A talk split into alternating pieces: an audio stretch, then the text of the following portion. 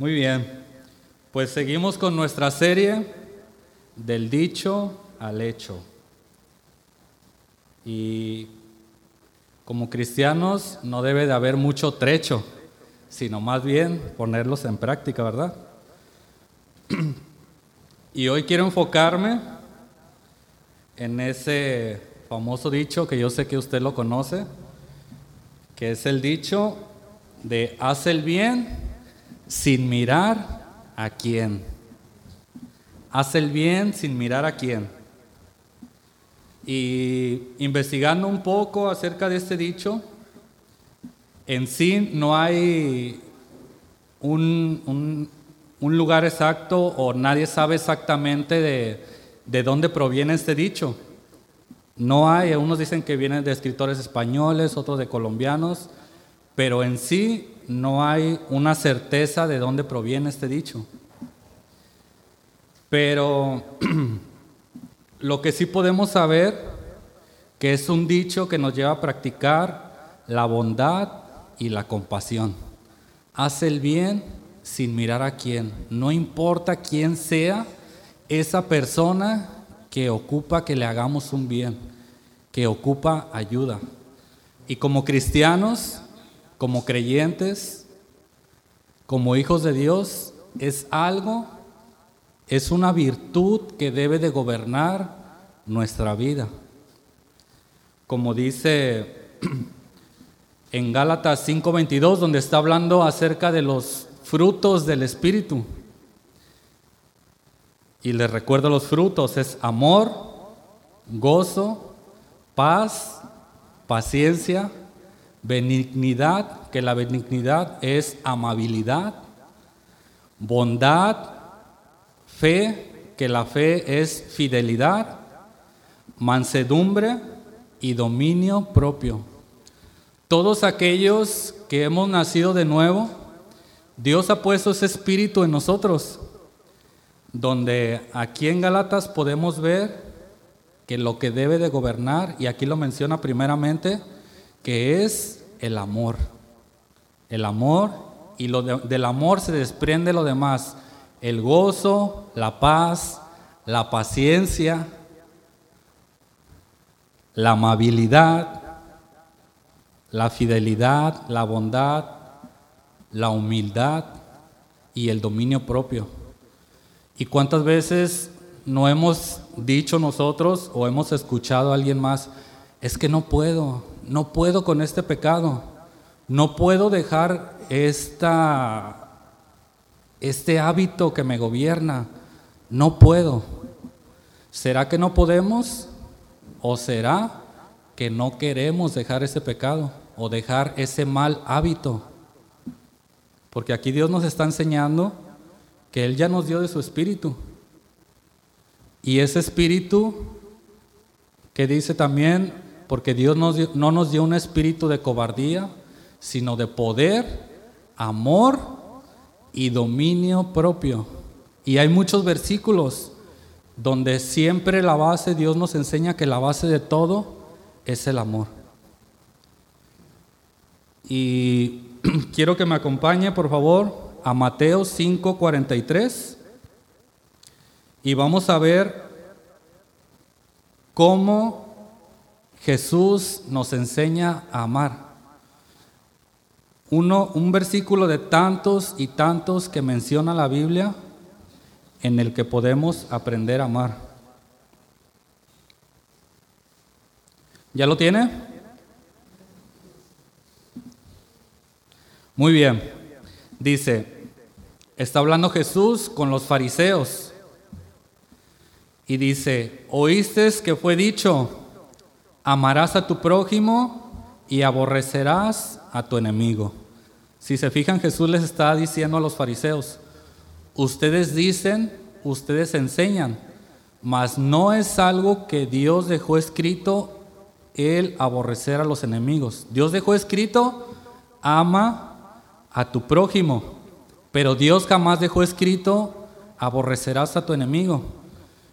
Y los fariseos se estaban escudando en unos versículos de unos salmos donde hace una referencia a, aborrecer a los enemigos. Pero los fariseos están distorsionando lo que Dios quería decir. Y ellos se habían desviado por interpretar mal lo que dicen los salmos. Y esto podemos hacerlo nosotros por interpretar mal o por leer mal o por no leer correctamente. Podemos desviarnos y podemos tergiversar la palabra de Dios. Así que lo invito a que venga los miércoles al seminario. Estamos viendo esas clases. Y esta palabra de amor es una palabra que se refiere a un amor que comienza en la mente y que comienza en la voluntad.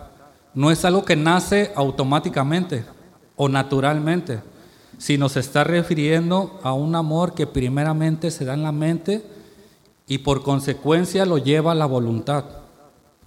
Es un amor que siempre, siempre busca el bienestar de las personas siempre tiene una buena voluntad a las personas y siempre desea un bien moral hacia las personas.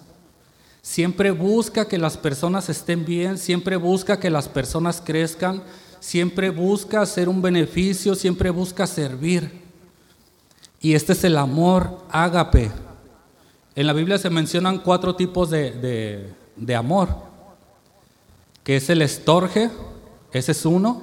El estorge es el amor natural que sale de un padre hacia sus hijos. Ese es un tipo de amor. El otro es el fileo. El fileo es el amor que se da entre amigos. Ese amor que te lleva a encariñarte, que te lleva a relacionarte con tus amigos. Y también es natural, es automáticamente cuando tú te sientes bien con una persona, cuando una persona te cae bien, automáticamente, automáticamente tú amas a esa persona. El otro es el amor eros, el amor que se da entre esposos, del hombre hacia la mujer o de la mujer hacia el hombre, a una relación íntima, que solamente se da y es lícito dentro del matrimonio. El amor eros, el amor erótico y el otro es el amor ágape, el que comienza en la mente y te lleva a practicarlo. Y ese tipo de amor es el que está hablando Jesús aquí. Con ese tipo de amor es con el que debemos de amar al prójimo. Y dice un comentario, este amor siempre es bondadoso, nunca termina, es indestructible, no hay ofensa que lo sofoque. Este amor es invencible. Y con esta actitud y con este amor gobernando nuestro corazón, jamás será difícil obedecer los mandamientos de Cristo, que para un hombre carnal, para un hombre que lo gobierna su carne y sus malos instintos, sus malos deseos, le será imposible y absurdo entregarse por amor a otra persona. Y si este amor no gobierna nuestra vida, el pecado va a gobernar nuestra vida. Y ahí donde menciona los, los frutos del Espíritu, anteriormente está mencionando que la carne y el Espíritu siempre están en una lucha. Y lo que más alimentemos va a ser lo que más va a gobernar nuestra vida, nuestra mente y nuestra voluntad.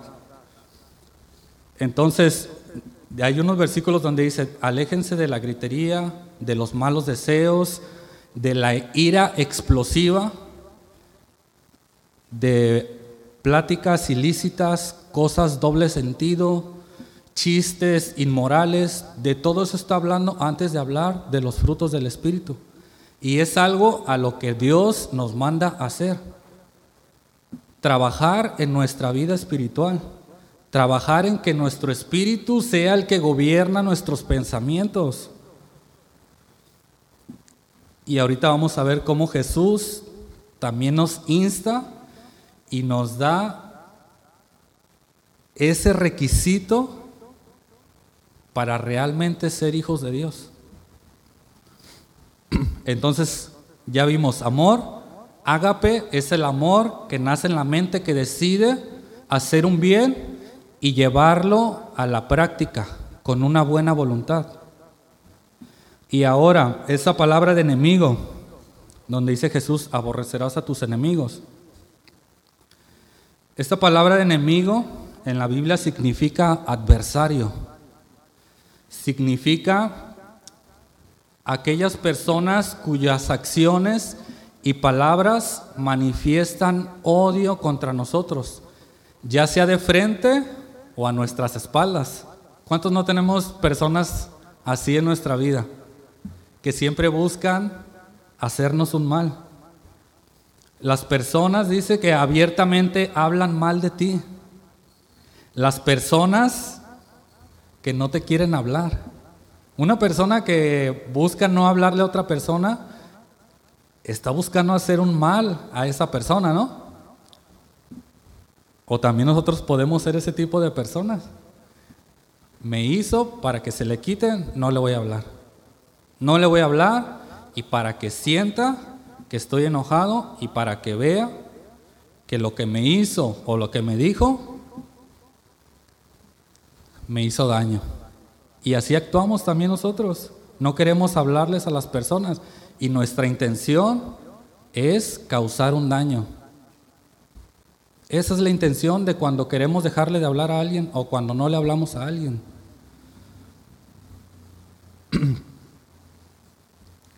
También se refiere a las personas que siempre están detrás de ti eh, tratando de hacerte un mal, ya sea en el trabajo, ya sea en la familia, ya sea en la escuela, ya sea en el negocio, siempre va a haber personas que deliberadamente busquen hacerte un mal. Y estas personas son las que dice Jesús que son nuestros enemigos. Pero también Jesús nos enseña que debemos amarlas. Y ahora yo quiero preguntarle, ¿está dispuesto a hacerle un bien a su enemigo? Traiga a su mente esa persona que lo dañó, esa persona que lo calumnió, esa persona que lo humilló, que lo maltrató, que le robó, esa persona que deliberadamente buscó hacerle un mal. Piense en esa persona. Y yo le pregunto, ¿está dispuesto a hacerle un bien a esa persona? ¿Está dispuesto a amar a esa persona?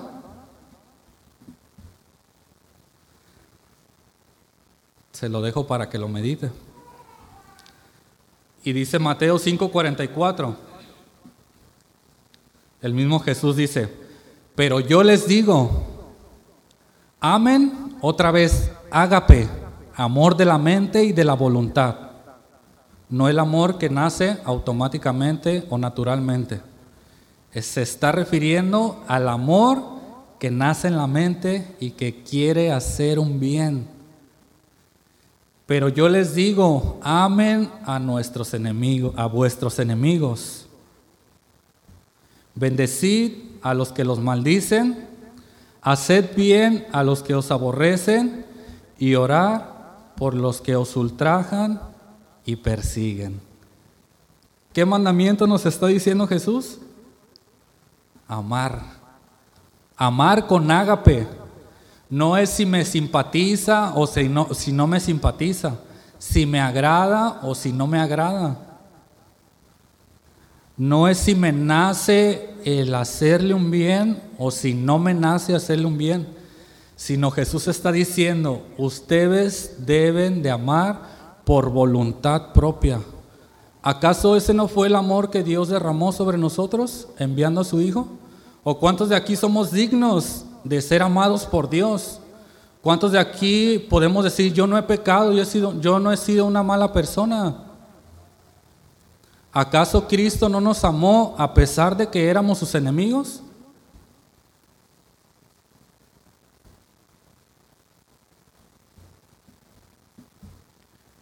Y Jesús nos está enseñando a amar a ese tipo de personas que nos tienen antipatía que no les simpatizamos, que no nos consideran sus amigos, que nos guardan rencor, Eso es lo que se está refiriendo Jesús. Ama a tus enemigos.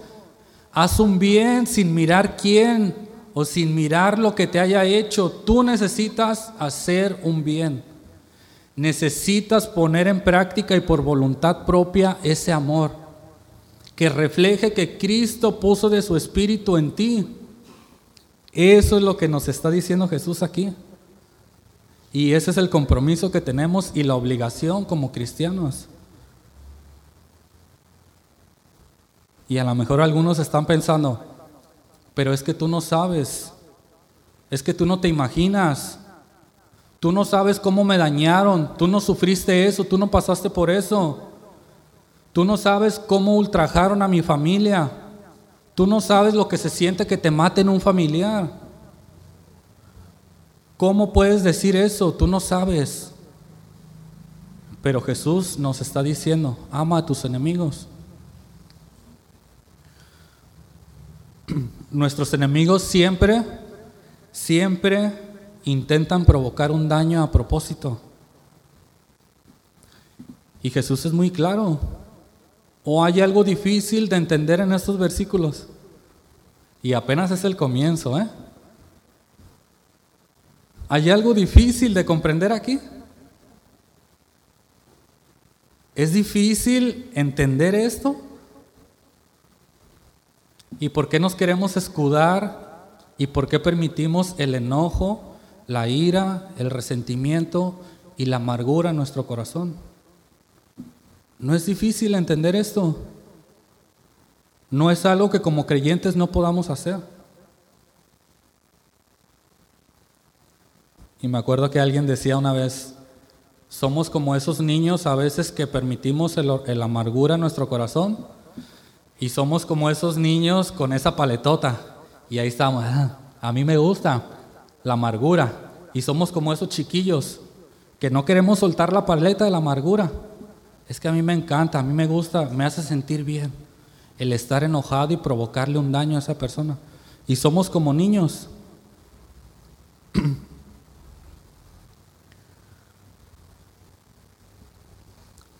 Y Jesús nos está dando ese mandamiento. Amar a esas personas que nos desprecian, que nos hacen a un lado. Siempre tener buena voluntad para con ellos nos está mandando Jesús. Amar a esas personas que en nuestro, en en nuestro pensamiento carnal decimos que no son dignos de poder amarlos. Y Jesús es claro, amen a sus enemigos. Haz el bien sin mirar a quién. Y me acuerdo de la enseñanza pasada del domingo del pastor. No dejes para mañana lo que puedas hacer hoy. Hoy puedes perdonar. Hoy puedes quitar esa raíz de amargura de tu corazón. No lo dejes para mañana. O si no, seremos negligentes. Y vendrán las consecuencias.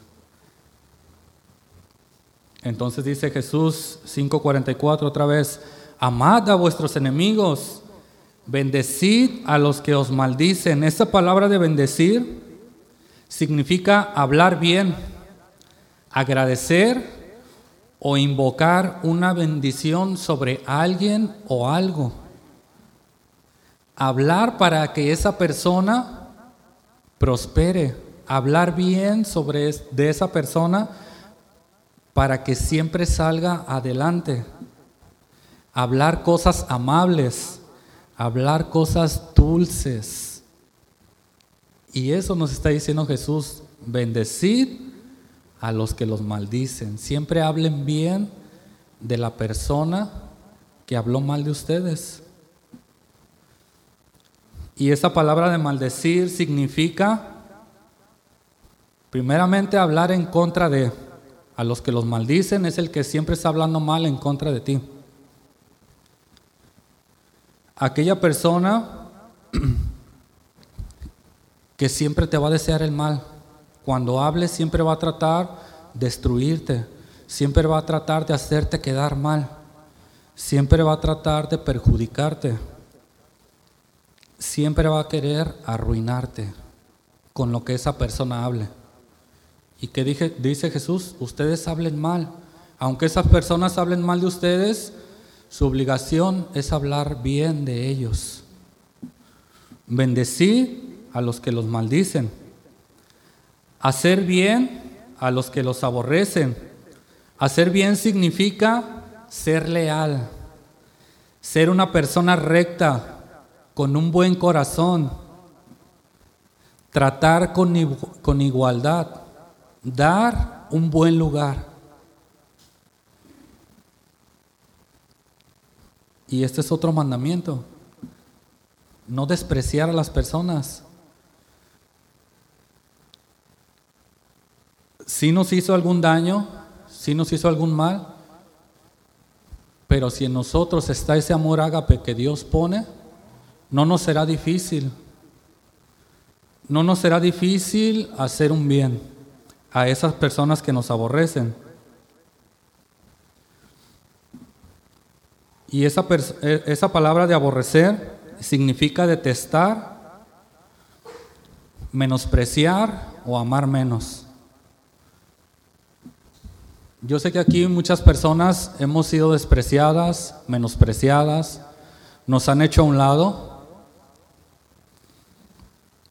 pero a pesar de eso Jesús nos está instando a amar a nuestros enemigos, amar a esas personas que hablan mal de nosotros, a esas personas que nos menosprecian, a esas personas que nos han calumniado.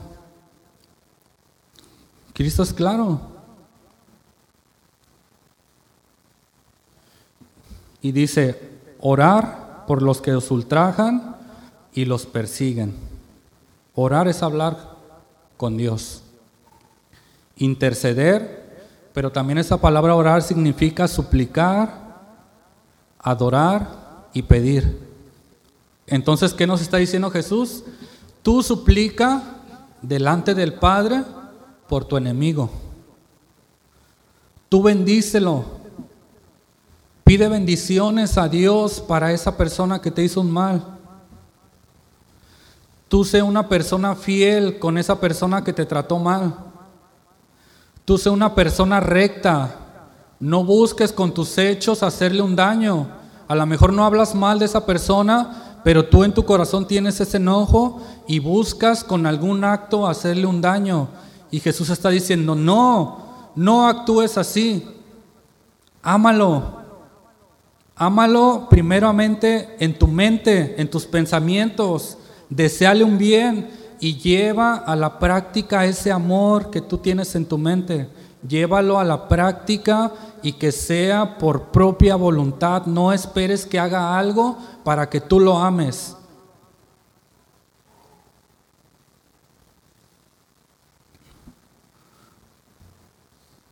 Y dice un comentario, si ama a sus enemigos y los trata bien, demuestra que Jesús es el Señor de su vida. Esto lo logran los que se dan totalmente a Dios, porque solo Dios puede liberar al hombre de su egoísmo natural. ¿A través de qué? A través de su Espíritu Santo. Y cuando leía los frutos del Espíritu, amor, gozo, paz, paciencia, son nueve frutos. Pero también hay nueve dones y cómo a veces buscamos primero los dones. Yo quiero hablar en lenguas, yo quiero profetizar, yo quiero ser un buen maestro y dejamos a un lado los frutos. Qué fácil, ¿no? No nos queremos comprometer con amar, no nos queremos comprometer con ser más humildes, no nos queremos comprometer con ser más amables, no nos queremos comprometer a someter a nuestra carne con ese dominio propio que Dios nos dio para decirle no al pecado.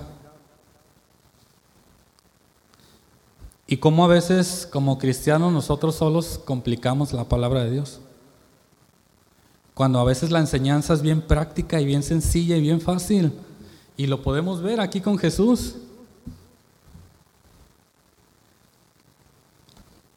Y sigo al siguiente versículo, Mateo 5:45. Amen a sus enemigos para que seáis hijos de vuestro Padre que está en los cielos, que hace, que hace salir su sol sobre malos y buenos, y que hace llover sobre justos e injustos. Porque si amas a los que, los, a los que os aman, ¿qué recompensa tendréis? ¿No hacen también a, sí mismos los publicanos? Entonces, ¿qué nos está enseñando aquí Jesús? Para que seáis, esta frase está denotando un requisito. Si ustedes quieren ser hijos de Dios, hijos de mi Padre, necesitan de amar a vuestros enemigos. Es un requisito. Es un requisito para todo creyente, para todo discípulo. Amar a vuestros enemigos. Es un requisito que Cristo está denotando en estos versículos. Si amas a tus enemigos, entonces serás hijo de vuestro Padre que está en los cielos. Y aquí podemos ver la bondad y la gracia y la misericordia de Dios sobre justos e injustos, sobre buenos y malos. Dios no hace acepción de personas. Y si nuestro Padre que está en los cielos es nuestro Padre, por consecuencia como hijos tenemos que replicar la actitud de nuestro Padre. No podemos decir que amamos a Dios, que no vemos, y aborrecer a nuestro hermano que sí vemos. Dice en primera de Juan, aquel que no ama no ha conocido a Dios, porque Dios es amor. Entonces, el amor ágape es un requisito. El, el amar a nuestros enemigos es un requisito. Y nadie tenemos excusa para decir, es que yo no puedo, es que se me hace difícil, es que no logro comprender por qué tengo que amar a esa persona que tanto daño me hizo. No se trata de comprender, se trata de obediencia. Porque el amor ágape se lleva por voluntad, porque quieres, porque queremos amar, porque queremos hacer un bien automáticamente a esa persona que nos hizo algún daño, que nos calumnió que se metió conmigo, que se metió contra mi familia, que calumnió a mi esposa, que maltrató a mis hijos. Yo debo de amar. Si ese amor ágape está en mi vida, a mí se me va a hacer fácil amar y perdonar a esa persona. A lo mejor si viene el enojo en ese momento, pero ese amor ágape no va a permitir que la amargura crezca en mi corazón porque ese fruto está aquí en mi corazón. El amor de Dios, el amor, el gozo, la paz, la paciencia. Y voy a ser paciente con mi vecino, voy a ser paciente con mi esposa, voy a ser paciente con mis hijos, voy a ser paciente con mi patrón. Voy a perdonar cualquier situación, cualquier ofensa, cualquier humillación. Y para que seáis hijos de vuestro Padre que está en los cielos, necesitamos amar a nuestros enemigos. Y dice otro comentario acerca de este, de este versículo. Dios manda que su sol brille sobre lo bueno y lo malo, como si no supiera que cualquier hombre es vil él manda a su lluvia caer sobre el justo y el injusto. Sin embargo, sí sabe, pues no es deidad ciega, Él lo sabe y sabe cuando su sol brilla en acres de aquel miserable que está produciendo una cosecha para un patán. Lo hace deliberadamente. Cuando la lluvia está cayendo sobre el cultivo del ávaro, él sabe que el opresor se hará más rico por ello y tiene la intención que así sea. Él no hace nada por error y nada sin propósito, dice este comentario. Dios sabe que el malo va a ser más malo, que el abusivo va a ser más abusivo. Pero aún así, Él muestra su compasión, Él muestra su amor y su bondad y su gracia. Y cuando nosotros éramos enemigos de Dios, aún así Dios permitió que su sol de justicia, que es Cristo, brillara sobre nosotros y que esa lluvia, que es su palabra, regara nuestro corazón y creciera nuestro espíritu, naciera nuestro espíritu y creciera como esa planta y de esos frutos de amor, de gozo, de paz. ¿Se ha fijado que ningún árbol, cuando da fruto, ese árbol recoge ese fruto y se lo come. Se fija que el árbol siempre da fruto para que los demás se alimenten. Es esto mismo con nosotros. Ese fruto que nosotros damos de amor, de gozo, de paz, paciencia, bondad, humildad, mansedumbre, dominio propio, es para bendecir a los demás. Es yo para bendecir a mi esposa, yo para bendecir a mi hijo, yo para bendecir a mi vecino, yo para bendecir a mi familia, para bendecir a la familia de mi esposa, para bendecir a mis suegros, para bendecir a mis empleados, para bendecir a mis patrones. Todo fruto es para bendición de los demás.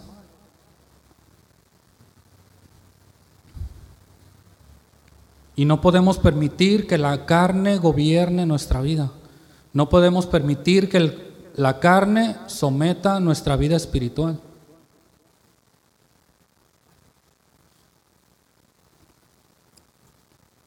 Así que no tenemos excusa. Y el amor de un cristiano debe ser como esa lluvia y ese sol para con todas las personas. Y si algún día te equivocas, si algún día me equivoco, ese amor ágape a mí me va a llevar a la humildad y reconocer que yo me equivoqué y a pedir perdón.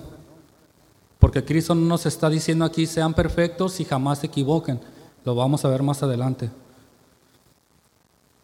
Ese amor siempre me va a llevar a reconocer que me equivoqué, a la humildad, a decir, te hice un mal, te dañé y me arrepiento.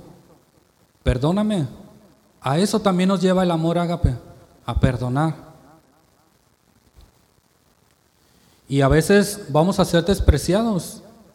La gente no va a querer oír nuestro perdón. Pero a pesar de eso, nosotros debemos de pedir perdón. Así como Cristo cuando vino, Él fue despreciado. Y el injusto pidió perdón por los injustos. Él no fue culpable, pero aún así, él pidió perdón. Él sabía que iba a ser despreciado. Él sabía que iba a ser traicionado. Pero ¿qué hizo? Señor, perdónalos porque no saben lo que hacen. Él pidió perdón. Y ese es el amor que Dios ha puesto en nuestro corazón. Y lo único que nos falta a veces es solamente ponerlo en práctica. Pero la negligencia nos lleva a la apatía de, no querer practicar ese amor.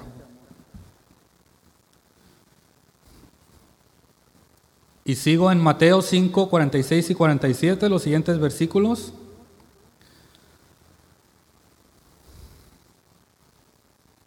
Y sigue diciendo Jesús, porque si amas a los que os aman, ¿qué recompensa tendráis?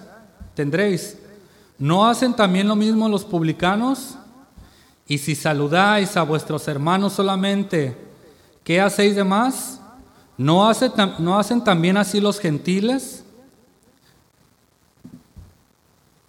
Y aquí es lógico que Jesús se está refiriendo a todo tipo de personas. Aquí solamente está mencionando a los gentiles porque eran las personas que los fariseos aborrecían. A los publicanos que eran, eran, eran judíos, israelitas, que el imperio romano había contratado para que cobraran impuestos y los fariseos los tenían por traicioneros. Y los aborrecían los fariseos.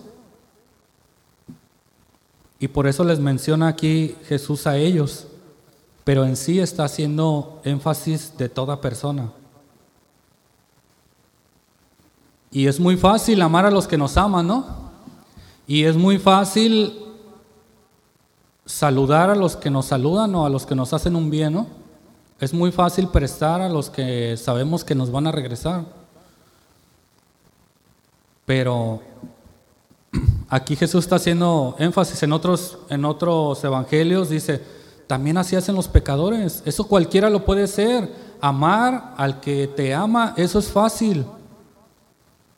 Lo difícil es amar al que te hace un daño. Y eso es lo que yo demando, dice Jesús. Ama a tus enemigos y ahí verdaderamente estarás demostrando que me amas. Estarás demostrando que realmente eres un hijo de Dios.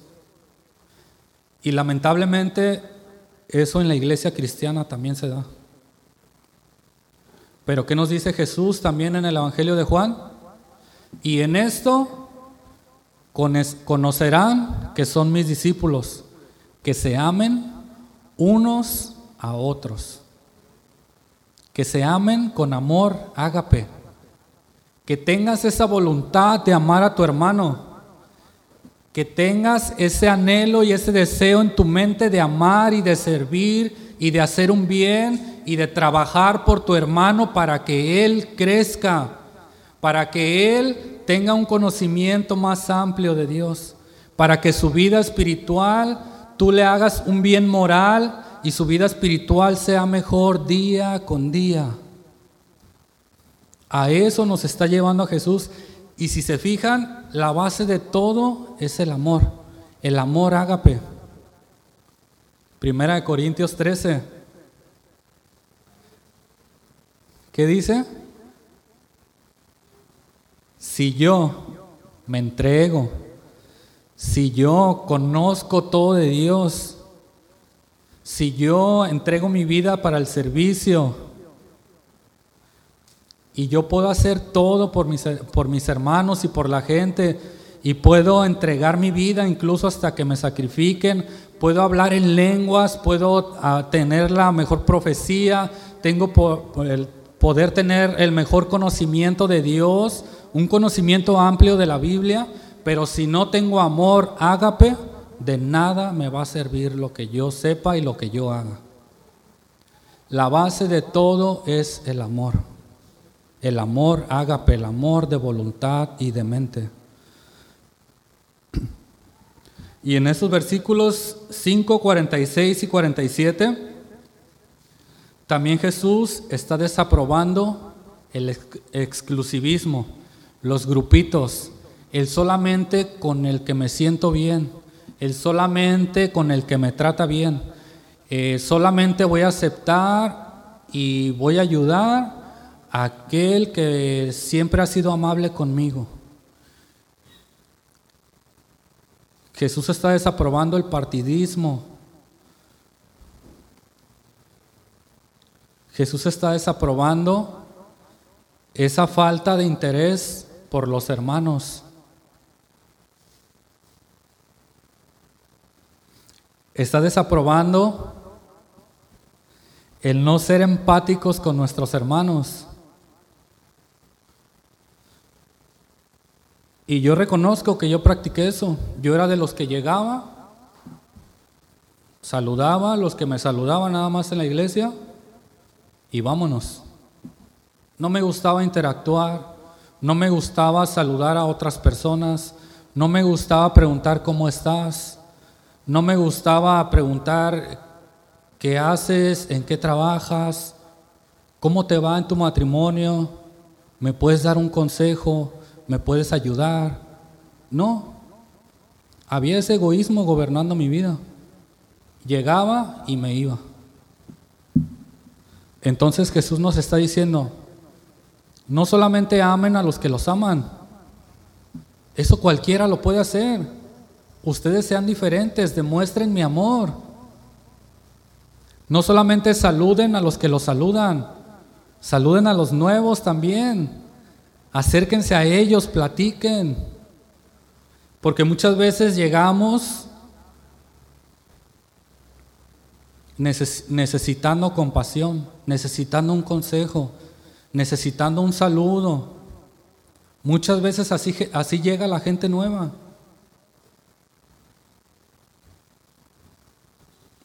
Necesitamos sentir amados a los demás.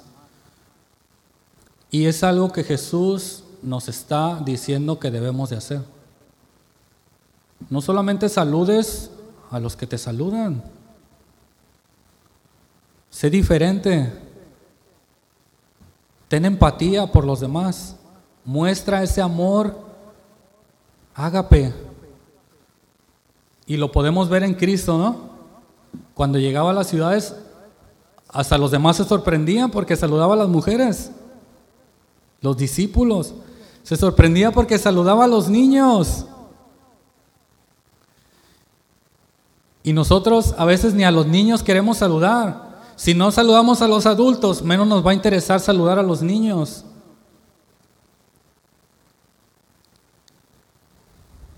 Tenemos que tener empatía con todos. A veces hasta los niños vienen dañados. Los niños vienen con necesidades.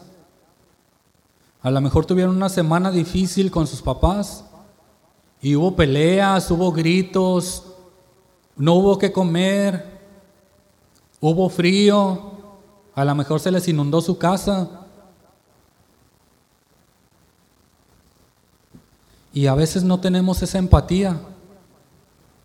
Y Jesús nos está llamando a esto.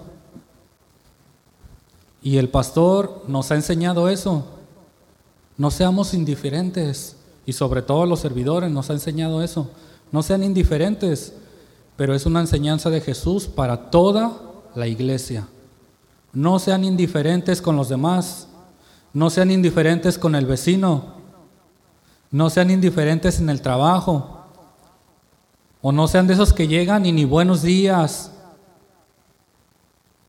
A veces ni eso hacemos, ni buenos días. Hola, ¿cómo estás? Hola a todos. Y aquí por lo menos los fariseos saludaban a los que los saludaban. Y nosotros a veces ni eso hacemos. Vemos a alguien y le damos la vuelta. No, no lo quiero saludar. Ahí viene el hermano. Me va a cobrar. O le grité el otro día. Entonces Jesús nos está diciendo, saluda, saluda. No solo saludes a los que te saludan.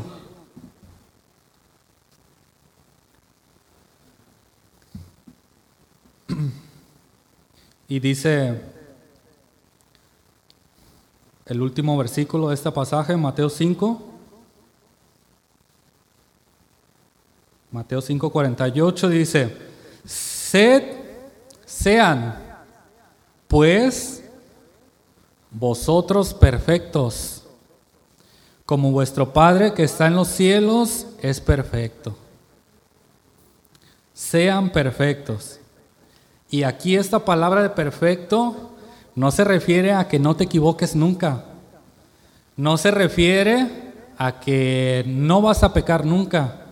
No se refiere a una moral intachable. No se refiere a eso. Esta palabra de perfecto se refiere a alguien completo, a alguien quien está trabajando por su crecimiento, tanto mentalmente, moralmente y en su carácter. Alguien que está cumpliendo el propósito por lo que fue creado. Fuimos creados para ser como Cristo. Por eso nos llamamos cristianos. ¿Sí sabía o no que por eso nos llamamos cristianos? Porque nuestra meta es ser como Cristos. como Cristo, perdón. Porque la voluntad de Dios es que seamos como Cristo. Y a eso se refiere esta palabra perfecto. Alguien quien está en crecimiento, alguien quien está trabajando en su carácter, alguien que no está estancado. ¿Sabe por qué el pueblo de Israel duró 40 años dando la vuelta donde mismo? Porque nunca trabajaron en su carácter.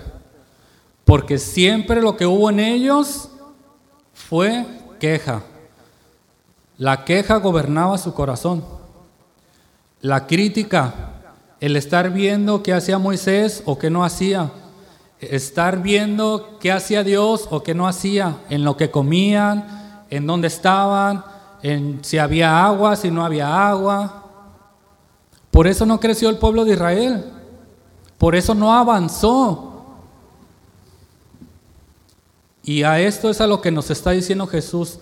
Sean perfectos, trabajen en su carácter, trabajen en su moral, trabajen en su vida mental, vayan avanzando, no estén siempre en me hizo, siempre es que este, es que mi esposa, es que mi esposo, es que si hicieran esto, es que si el pastor enseñara esto, es que si los hermanos fueran así, y siempre la queja y la crítica tenemos por delante, en vez de trabajar en nuestro carácter, en vez de trabajar en ser como Cristo.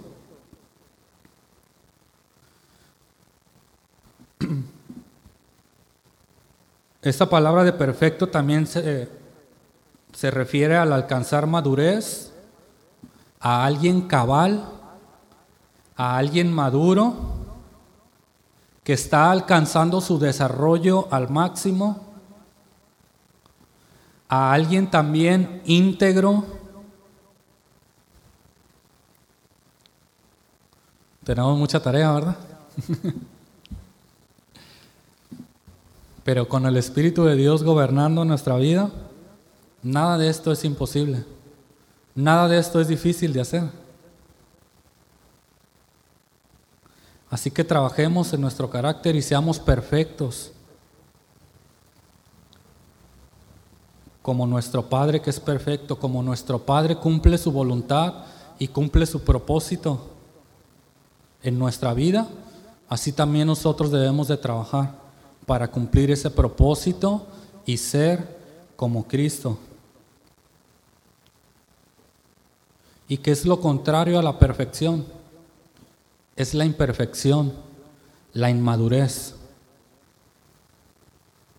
Y como le decía hace rato, a veces nos comportamos como niños, como niños inmaduros que hacen su berrinche, que se tiran al suelo y patalean pero es que yo, ¿por qué lo voy a perdonar? ¿Yo por qué voy a perdonar tan semejante ofensa, tan semejante humillación? ¿Por qué tengo que perdonar? Y somos como esos niños berrinchudos que patalean y dicen, no, no, no lo voy a hacer, no voy a obedecer, no quiero hacerlo, no voy a perdonar, no voy a amar, ¿por qué lo voy a hacer? Y eso está hablando de inmadurez. Está hablando que no estamos trabajando nuestro carácter, que no estamos cumpliendo el propósito por lo que fuimos creados.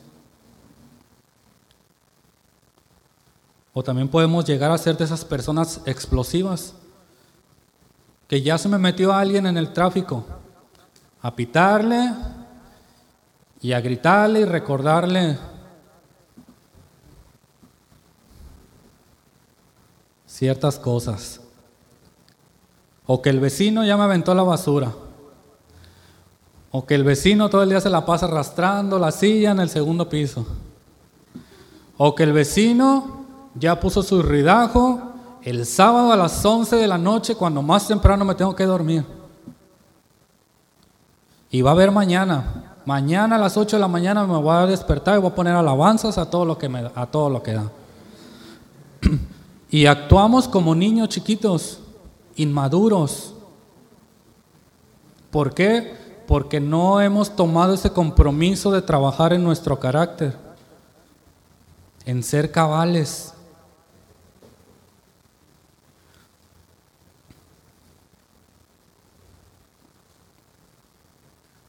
Entonces no tenemos excusa.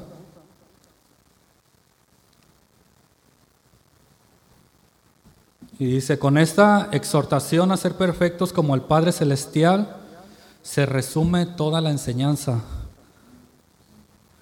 La exhortación es ser misericordiosos como nuestro Padre es misericordioso y mostrar ese amor ágape. ¿A cuántos de aquí Dios no nos ha perdonado nuestros pecados? ¿O quién puede decir, Dios no me puede perdonar este pecado? No hay pecado que el amor de Dios no perdone. No hay ofensa que el amor de Dios no perdone. No hay agravio que la cruz de Cristo no perdone. Y entonces, ¿por qué si Dios es capaz de perdonar cualquier pecado y cualquier ofensa, nosotros no queremos olvidar y perdonar la ofensa? ¿Por qué se nos olvida lo que Cristo hizo por nosotros en esa cruz?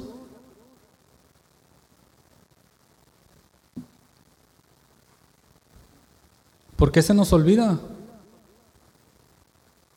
¿Por qué se nos olvida ese propósito por el que fuimos creados? ¿Por qué hacemos menos la cruz de Cristo?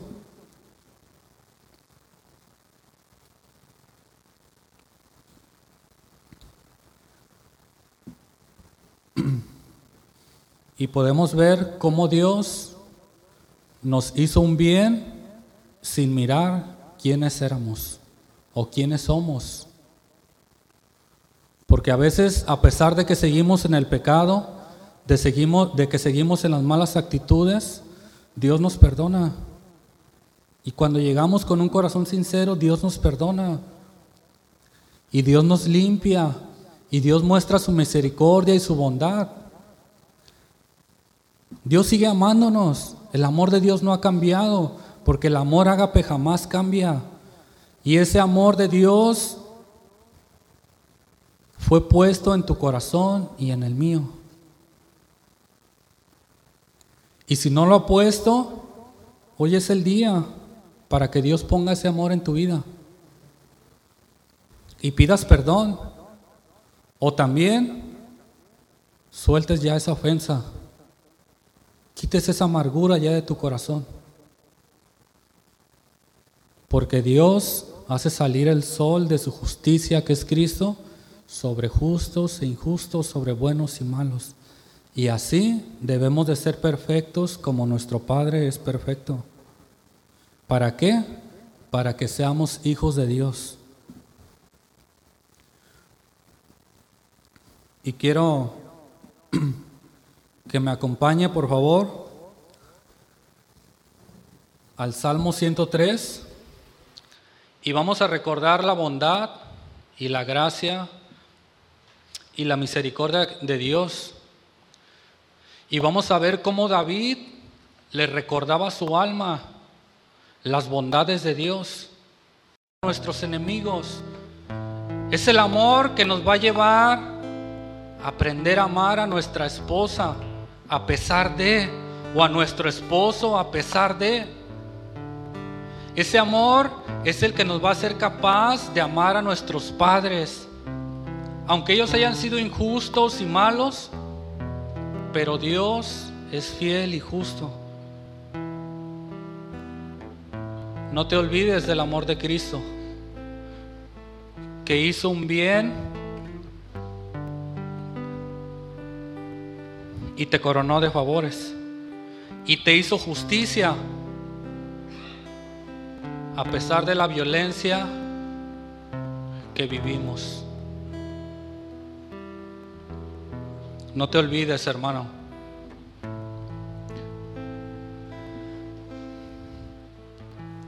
Cierre sus ojos, vamos a orar.